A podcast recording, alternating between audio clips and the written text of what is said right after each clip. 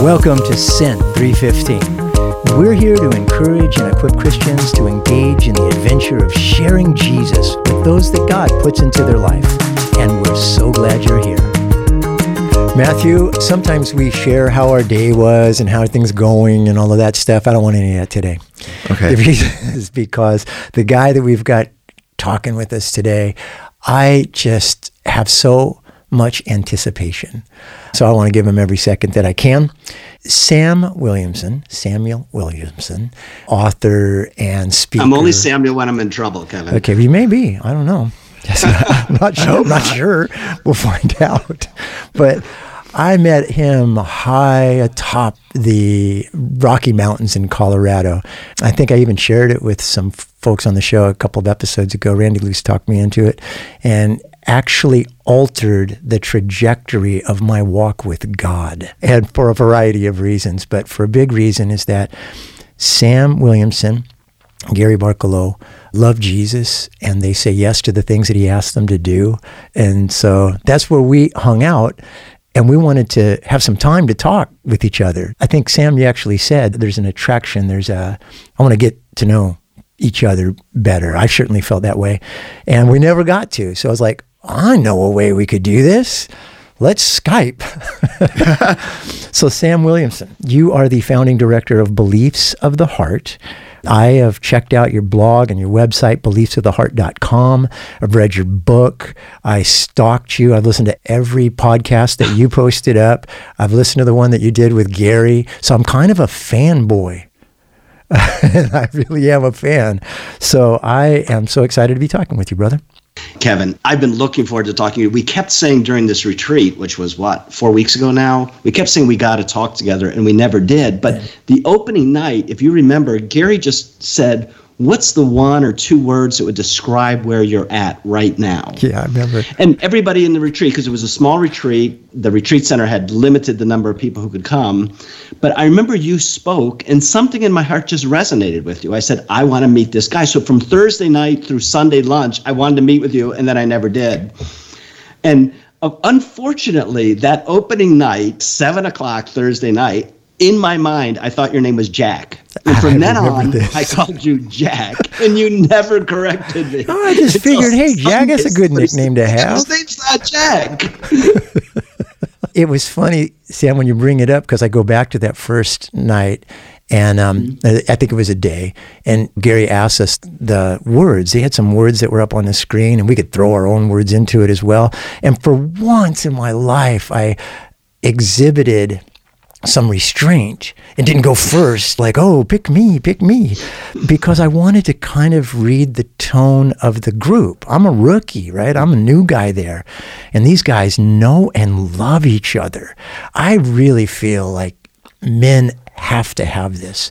They've got to find this. It doesn't have to be up in the Rocky Mountains, although that's cool right? To set that aside and to be able to get away from all the clamor. But I had five words and so this is where you said you showed some restraint, and yeah. I was thinking maybe you showed restraint by not going first, but we were supposed to choose one or two, and you chose five. Yeah, I so did. some restraint. I did, and all five of them were true. But the Lord has been working on me over time in in such a loving, fatherly, masterful way that I've got all sorts of things that I'm really fired up about. That I am absolutely Holy Spirit giddy about. And there were men in that room that were going through some hard season and transitions and things that they were working on. That's why it was so beautiful right off the bat because they were so transparent and they were so willing to just bare their soul to each other, not in an, a weepy sort of way, in a really real way. Mm, so I used two of the words that were not as like woohoo. but then it but then I confessed that later on in the days that we were there that yeah, I'm pretty fired up. Some things are going really, really well. And it was such a good time. I'm going back and I've talked to our men's pastor and, and said, hey, this is what this was like for me. You should go. You'll love it. you know, Jack, I, I want to call you Jack, okay, but I know so your name is Kevin. So, so, Gary and I do retreats around the year, and I do retreats on hearing God with men's groups or with churches, and Gary and I will do ones on calling. But my favorite retreat of every year is base camp, where men are really real. And as you're saying, it's not a false positive, although some guys are doing really well. Yeah. And you rejoice with them. It's not this horrible negative where guys are just saying, I'm going through a hard time and it's hopeless. There's a real description of the difficulty where I really can weep with guys without being hopeless. I, I feel like I can share their heart in a certain sense. I love this base camp every single year. I just love it. And so I look forward to seeing you and more of your friends next year. Hopefully, we'll see Matthew as well. It's good. It's real and it's good. Yeah, I read, I think it was in your book, Hearing God in Conversation, which I do want to talk about. But there was a retreat that you went to, and it was all hokey masculine, over the top kind of thing. And so you weren't ever going to go back. And then you went back again, and then for the third time. And it was really about hearing from God. Even though you didn't wanna, you wanted to please the Lord and you wanted to follow his direction. And then it was breakthrough. In my book, I'm talking about how I remember hearing one guy say, The way you know it's God's voice is you feel peace. I had gone to this men's retreat where, you know, some men's retreats, guys leave and they're smoking cigars and they're spitting and they're swaggering, and you're thinking, that's not really Christian masculinity. But so I had gone to two of these retreats, and that's sort of what was happening. So I did not want to go. And Carla, my wife, is saying, Sam, what does your heart say? I say, my heart says, stay away. And I prayed and I felt like God say, go. And I wouldn't say that I had peace. Yeah. But I had this absolute certainty in my heart that God wanted me to go. And I felt like when I went, and it really was pure obedience, and it was grudging obedience. I wasn't even joyful about it.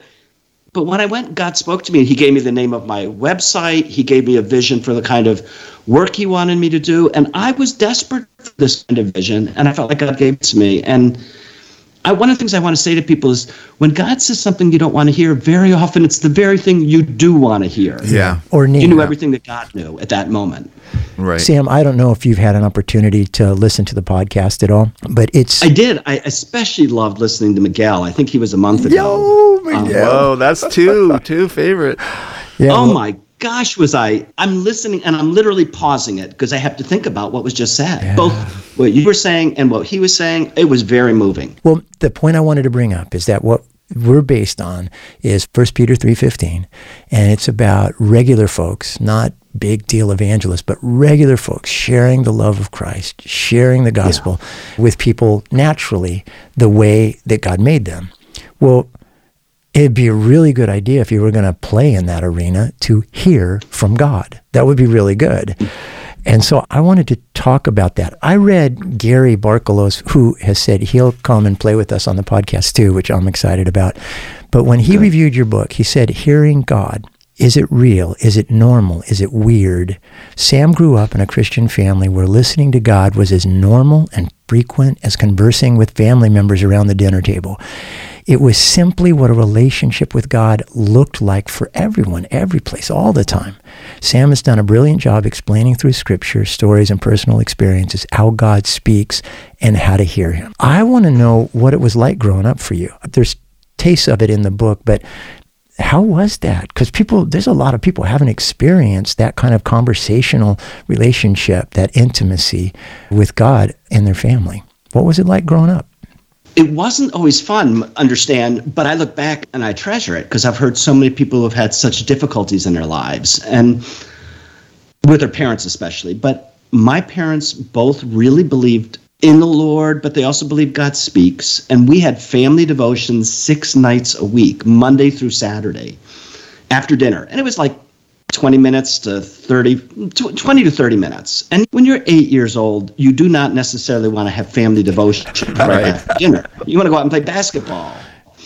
But they insisted on. And the only reason we didn't do it Sunday night is because my dad was a pastor and we were going to church, you know. Right. In our family gatherings, hearing God was just expected. We read scripture, we prayed for each other, we sang songs, but we would also just sort of say, What is God saying to you about that? I would do badly in school or I had a fight with a friend, and we'd talk about it at family devotions. And my mom or dad or one of my siblings would say, So what do you think God's saying to you?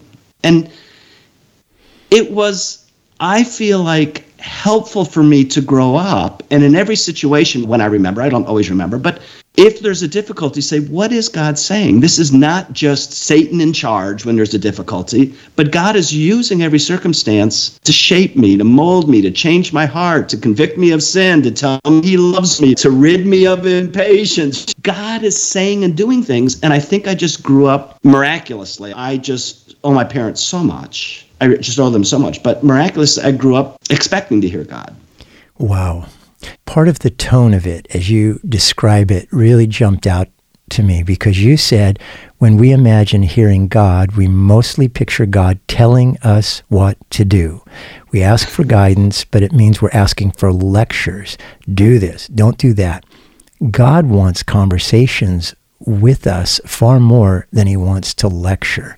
Amen. That changes the entire thinking on hearing from God, right? Just having a conversation with you. God, the magnificent creator of billions of galaxies, wants to just hang out and talk and have a conversation with you? I think that as Christians or non Christians, you say, What is Christianity about? In some ways, they'd say God is saving us. God is saving us from sin. He's saving us from death. He's saving us from evil. He's saving us for eternal life. Anyone who says, What is Christianity about? they'll tell us what God is saving us he's saving us. And, he, and they tell us what he's saving us from sin, death, etc. But almost no one ever asks the question, what is God saving us for? Mm-hmm. And I believe when you look at scripture, God is saving us for, and this is so huge, is he's saving us for a restored communication relationship with him. Yeah. Mm. When, you know, scripture says God would walk with Adam and Eve in the cool of the garden every day. In Hebrew, to walk is a metaphor. And it's a metaphor for a conversational relationship, just like we're having right now. We're just conversing. Yeah. And of course, when mankind sinned, we lost that communication. But God came to restore us back into this relationship with Him. In fact, if you remember when Adam and Eve sinned, so remember, every sin that you can ever imagine, every oppression, every theft, every murder, every rape, every insult that you've been given, every wound that you've been given, all of these sins came because of that first sin from Adam and Eve. It was the Pandora's box of earth.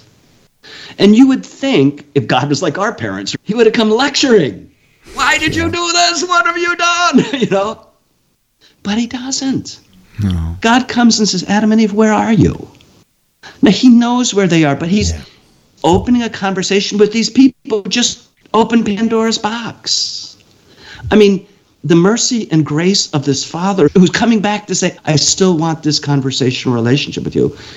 This is what God wants. Now, he does have to lecture on occasion, just like we have to lecture to our kids, but we don't want to do it, do we? Don't we love to say, hey, Jim, what happened at school? Jill, you know, what happened to you? We want to hear from our kids much mm-hmm. more than we want to lecture. Yeah. And if we're okay parents, and think how great God is. That just jumped off the page to me when you talked about the Hebrew metaphor because you studied all these things and then found out that you couldn't get rich and famous being like, what was it you studied in college?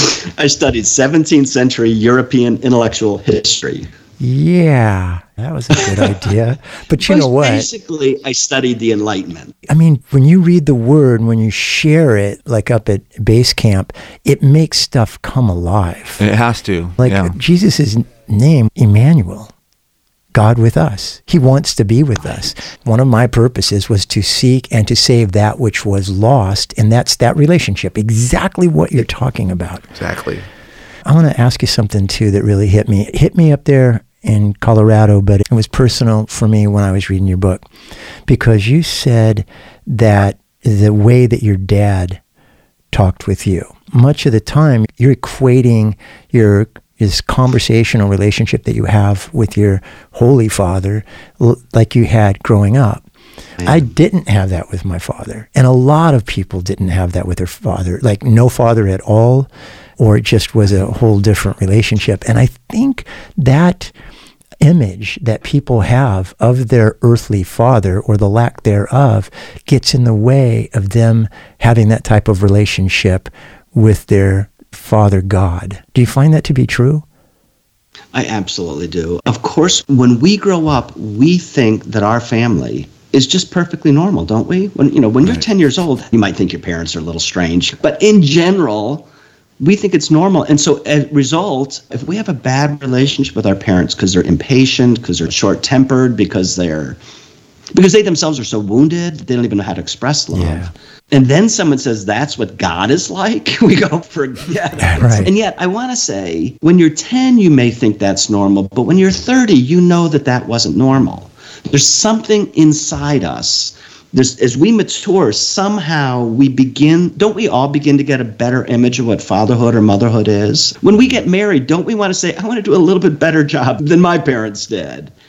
And so we have an image of something good about God as a father because we have it for ourselves. We have a hope for ourselves. And yet God is going to be better than that hope. So it, whatever little hint of an inkling of a wish we have for a father who loves us, our Heavenly Father really is that on steroids. One of the questions that pops up, I think, a lot of the time is how can I know it's God's voice?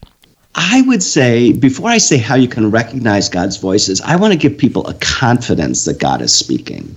Yeah. Because in my ministry, I talk to so many men and I talk to some women. And if you were to talk to any group of people, and you said, What are your top three or four or five problems? Some guys will say their problems with their career, but their marriage is great. Other people say, My marriage is great, but my career sucks. Other people say, My marriage and career are great, but I just lost money in the stock market. So everybody's problems are different.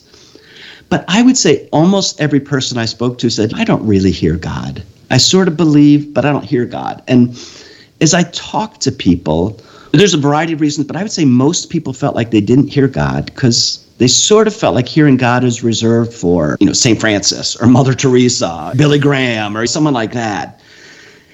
And I want to say to people who don't think they're good enough to hear God's voice, I want to say, God doesn't speak to us because of our greatness. He doesn't. He speaks to us because of his greatness. Amen. Yeah. And his greatness is, is great enough to overcome our lack of greatness. And if God is so great and he came so that we have that restored relationship, we can have a confidence that he's always speaking. And I feel like having that confidence in some ways helps people begin to hear God's voice because it opens their eyes that he might be speaking in this moment of difficulty or in this moment of joy or in this moment up on a retreat in the Colorado Rockies. So the first thing I'd want to say is if you don't think you're good enough to hear God, it's not a bad place to start, honestly. Yeah. It's a place of humility. Right. But it's just a terrible place to stop because God does speak to us because of his greatness, and his greatness is good enough to cover our lack of greatness the more we know him, there is a way that the things of earth, both the successes and the failures, just don't mean as much. We just say, I really, I think I can be content just knowing you. And I want that to be my contentment. You know, I'm not there yet, but I'm, growing yeah. more content. You originally said, How can we know it's God's voice? And I said, First, you just got to know that it is. Right. But while this isn't my first reason for knowing it's God's voice, reality is some of the way we know it's God's voice is by sharing something we've heard with other people. So, I hear Miguel's speaking, and all of a sudden I hear God's voice in Miguel. I hear it in the interviewer, Kevin. I was sharing a quote from my book, which just sounds really weird. And I can see Matthew, because we're doing this on Skype. God doesn't speak to us because of our goodness, He speaks to us because of His goodness. And Matthew is shaking his head. And all of a sudden, my heart is stirred. Mm-hmm. My heart is stirred because Matthew is shaking his head. Yeah. And yet, I felt like the sense of God was on my heart just by Matthew's shaking head was was a way of almost stirring my heart. And I would say one of the ways we know it's God's voice is by sharing something. I can say, Matthew, I was praying this morning. I heard this. What do you think? And Matthew, who's not in the middle of my troubles, so he's not under all the kind of cloud that I'm under. Mm. He's going to have a clear idea and he's going to say, Sam, that sounds good. Or he might say, Have you thought about this? So it's not my first reason for knowing this is God's voice, but I think it's a very high up there is community. Really, is in community we both hear God in somebody else. I heard God in Miguel, and I heard God when you guys were interviewing, but also community because I can ask someone to help me discern. My understanding is Secret Service agents, they're all known for protecting the president, but one of their biggest jobs is spotting counterfeits. Mm. And the way they teach people to spot counterfeits is they actually spend time touching real money. And the more they touch the real money, the more they can identify a fake. Yeah. And in my book, I have four different meditation methods about how not just to read scripture for information, not just to read scripture for morality. And of course, I want information, I want morality. Yes. But to read scripture, to literally hear God's voice in the middle of reading scripture. to the point where in my scripture time, I like to read scripture. I start my day, I enjoy it, and I feel like I hear God. I can hear God say, I love you. I can hear God say, Sam, you're being impatient with your wife. I can hear God saying, I just want to talk. We can hear God's voice in Scripture. And the more we do that, the more we start to recognize when that word I heard was not from God. It's yeah. a counterfeit. Yeah, because. I spend so much time with the real thing. Sam, I got two more questions for you. One of them is going back to beliefs of the heart. Yeah. You said, I also write to help all of us recognize the hidden counterfeit beliefs of that disempower us from living lives in God. I mean, really examining w- what my personal belief is, tearing it apart and saying, hey, does my life look like I believe this? And what beliefs do I hold today that might be shaped by our cultural moment? And that was mm-hmm. really enlightening for me. So, can you talk a little bit about the beliefs of the heart and examining that? Yeah. I talk to so many believers. I talk to non believers, but when I'm talking to a believer, most believers will say, I believe God loves me. And I believe God loves me. But I realize I do believe God loves me in my head.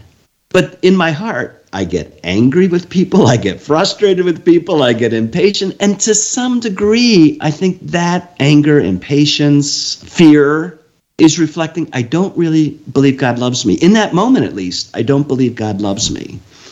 And what I want to do in beliefs of the heart is move our beliefs from our head to our heart. There is a truth. So, I, another phrase I use beliefs of the heart and I use intimate theology. Yes, you do. And the idea is it's truth. I don't want us to get away from truth because today's society seems to escape truth. But it's truth that's heart enriching. It's heart burning. It gets my heart burning in a good way, like the disciples on the road to Emmaus. We're not our mm. hearts burning with us. That burning was a joy and a delight and euphoria. What I want to do is get the truth, which we find in Scripture, but we find from other Christian authors and community. I want to get the God revealed truth in Scripture, and I want to move it to our heart that brings life. That's, I feel like, my call in life what's the Lord saying to you, like this morning? I've had a very, just a tough last few years. Nothing horrible, but I had a tough time. So at the retreat, we were just talking about the two words that I came to the retreat were with exhausted and expectant. Mm. And I feel like God in the last week has been saying something to me over and over and over again. I feel like there's, in a certain sense, my main goal in life is intimate theology, bring truth to the heart. But I feel like specifically the two truths that I think God wants me to bring is I want to teach people how to read scripture in a way that brings life. And I love this. I mean, I've I have been planning this retreat that I want to put on that I think will help people delight in scripture. But the second thing is I want to teach people about the influence of the world, where I think people don't know the influence of the world. I feel like that's, in a certain sense, the key thing that God has put on my heart that's why I studied 17th century European intellectual history is to understand our mind. And I have been scared to write this. I just feel like I feel so inadequate to to do the very thing I feel like God has put on my heart. And I feel like God has been saying to me, I'm sorry about tearing up, unbelievable. But I feel like the I feel like God is saying there's an enemy that we have that we're not really battling. We battle Satan, we battle some of these other things but we're letting an enemy in. I feel inadequate to explain it. I feel like God just the last few weeks to say, just share the part I've told you. Mm. That's all I'm asking you to do. I'm not asking you to write a Shakespeare play that I feel like God's saying, Sam, just take the one step that I've asked you to write. Right and I'm all of a sudden I'm moved. I feel like I can't wait to do this. Amen. I feel like my fear has been self-centered in a certain sense. I want to write the next great book on it. And I feel like God say, be God-centered in this. Say, what is the little piece that God has given me? And I want to write that as well as I can. Oh, yeah. And I so encourage that. I'm all of a sudden just excited and encouraged to do a little thing that God has given me. And, and so if you enter into a relationship where you just listen to the Lord and have conversation with him, these are the kind of things that he will talk to an individual about. Here's the next step to encourage you with something that he's planted in your heart. How can people connect with you, Sam? I've got your Hearing God in Conversation 18 week personal study guide. That's on your website, right?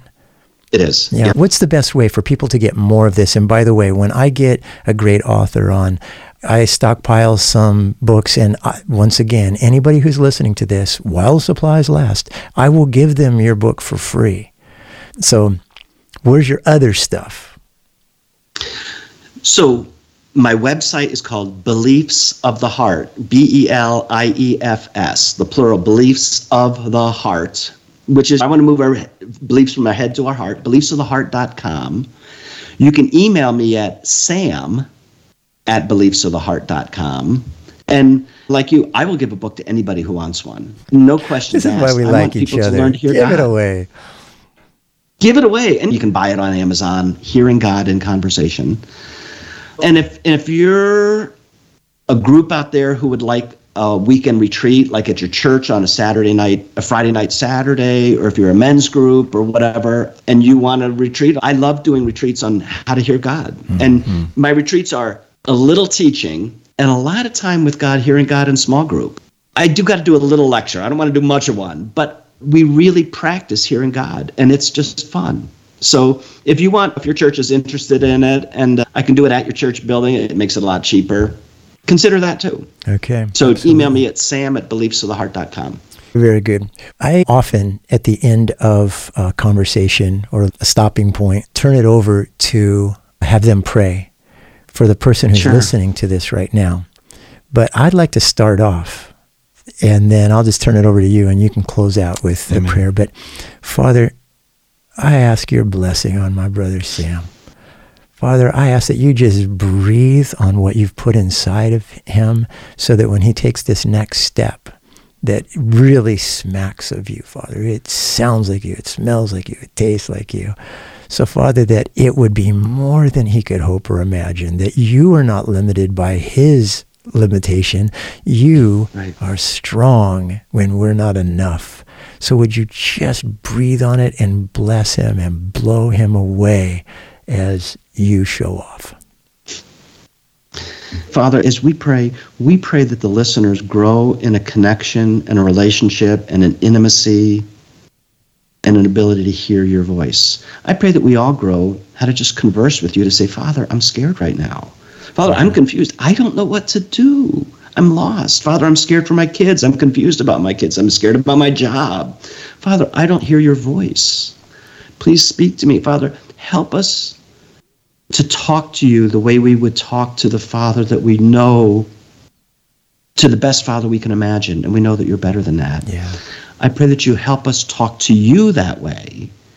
And then I pray that you open our ears to hear you speaking back to us. We know that you are speaking to us, but I hope you open our ears and shift out all that rubble that's trying to block us from hearing you so that we grow in an intimate connection with you, that you speak to us in our daily lives and that we hear you. And it and it gives us a joy unspeakable as you speak to us. In the name of Jesus, who saved us from sin and death, but saved us for a conversational relationship with you. In Jesus' name. Amen. So, from our end, this is Jack saying, You are sick. Bye, Sam. Bye, you guys. That was fun.